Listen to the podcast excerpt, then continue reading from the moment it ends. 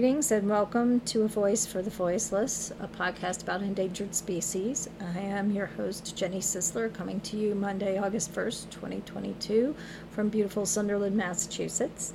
And before we get into the amphibian that I'm going to discuss tonight, I wanted to give you a fantastic update about the subject of my last podcast, uh, which is the mountain bongo.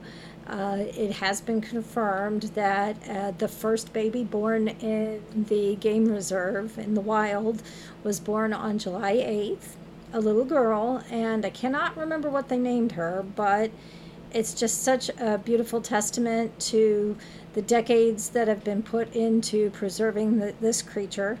And it just makes me really happy to know that everything Mr. Holden dreamt of and hoped for these animals is starting to finally become a reality. So there was a video that the Conservancy posted on their Facebook page. They actually were able to get close enough to mother and baby to get a little video, and she's absolutely gorgeous. She's beautiful, and she and her mother are doing very well. So I'm very happy to be able to share this uh, conservation success story with you. Um, so now we're going to go from the forests of Kenya to the canals of Mexico City. Uh, because tonight's creature that I wanted to discuss is a strange little salamander called the axolotl. And Aztec legend has it that the uh, god of fire and lightning, Xolotl, was being threatened with execution. And in order to avoid sacrifice, he turned himself into a salamander, and that's where the axolotl comes from. And but I think the axolotl is too cute to be associated with some kind of fierce god, but that's just me. Um, axolotls are a salamander that is neotenic, and all that means is basically the adult of the species retains certain characteristics of the juvenile of the species, and so basically they never really grow up fully. Uh, but in fact, some scientists do call axolotls the Peter Pan salamander because they're kind of stuck in perpetual teenage, in their perpetual teenage years. Um, all salamanders start out living in water. Um, they are spawned much like frogs are. And then eventually, when they reach their physical maturity, they lose their gills and they climb up on land and spend the rest of their lives on land. But the axolotl never does that. It perpetually lives in the water. And um, it also has the dubious distinction of both being nearly extinct in the wild and very, very prolifically bred in captivity.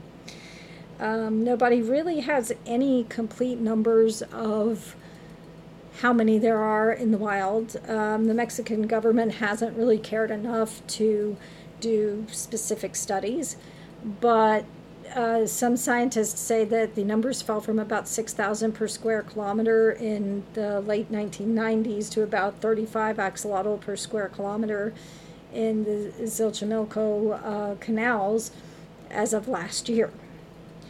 So that is pretty dire. Um, the two things that endanger the axolotl in Mexico City are pollution. Uh, they have pretty crummy infrastructure when it comes to sewage runoff, and anytime there is a potentially powerful storm, never mind a hurricane, but just a particularly hard rain can uh, overwhelm the canal systems with raw sewage and then, of course, there's uh, fertilizer and runoff from farms that gets in the canals. And of course, if you have polluted water, these creatures aren't going to be able to breathe any better than the fish or anything that live in the canal. So, pollution is one problem, but another, which kind of proves the old adage that the path to hell is paved with good intentions, is that they are prey for the non uh, native species of fish that live in the canal, uh, primarily tilapia and carp. And tilapia and carp have done more damage when they are introduced to an ecosystem than probably any other fish I can think of that I've read about. Um, but in the 70s and 80s, when uh, the rural poor of Mexico City were, when uh, you know, very well meaning NGOs were trying to help the poor have a more protein rich diet, they introduced carp and tilapia to the ecosystem. Well, that's all well and good. You can eat carp and tilapia, but the carp and tilapia feed on the axolotls. So this poor little creature never really stood a chance between being poisoned by human waste and then being eaten by fish that shouldn't even be in the canal in the first place because they're not native to Mexico. The poor critters, you know, they didn't really stand a chance. Now, they are very, very prolifically bred in captivity for two reasons. One is because they are a they're a treasure trove of information for medical research. And they're also kind of cute, strange looking little things, and the aquarium industry breeds them. So there's literally tens of thousands in captivity. Um, and it's very interesting to me when you read about the medical research that's benefited from using axolotls as uh, research uh, animals. Uh, in the early 20th century, uh, scientists studying axolotls found the cause of spina bifida, and in the 1920s, the study of axolotls led to the discovery of thyroid hormones. And this is really fascinating. In 2011, some uh, some researchers were experimenting with axolotl cells that actually helped stop breast cancer cells from multiplying by turning on a tumor suppressant gene that would kind of halt the breast cancer cells in their track.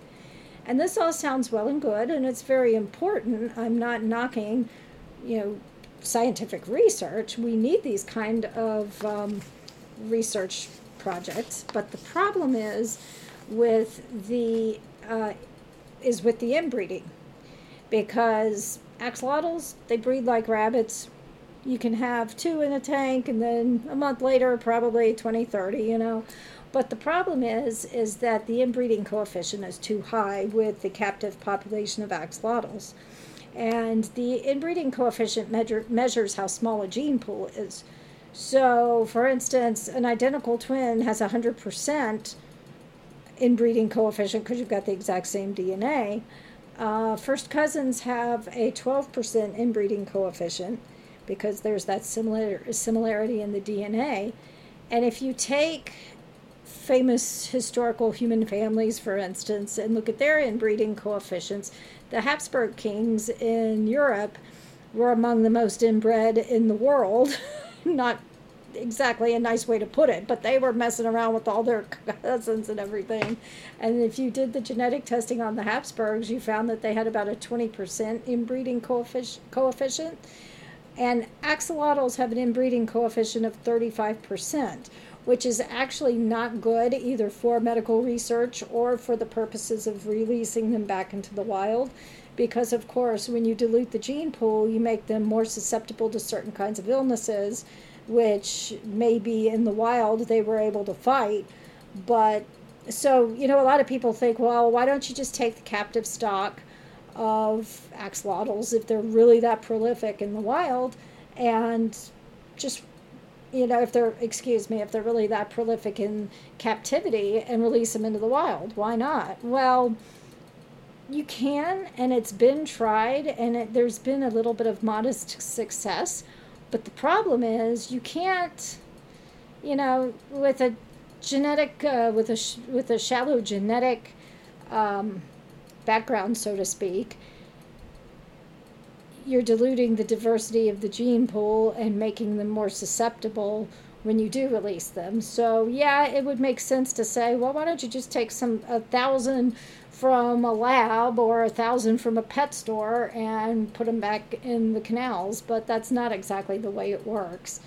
Um, especially when you think about most of the lab specimens that exist today can be traced back to I think it was about I think I read it was about 34 that were taken out of uh, the Xochimilco River in in 1863.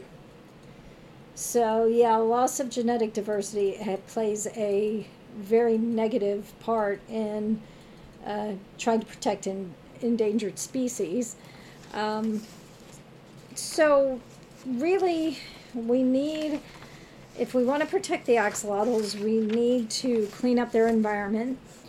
Uh, we need to protect the canals in Mexico City from development. We need to focus on helping the Mexican government fix their infrastructure so that pollution is not a chronic problem. And they, they also need to address the invasive carp and tilapia, um, which at this point is probably easier said than done because, like I said, in the 70s, they thought they were doing a good thing humanitarian outreach, bring protein to the poor people who live in the rural areas who don't have a very diversified diet. Uh, so they, they've probably been, they've probably had tilapia and carp in the canals since before I was born. So, how do you clean up that many invasive species? Um, it can be done, and it should be done.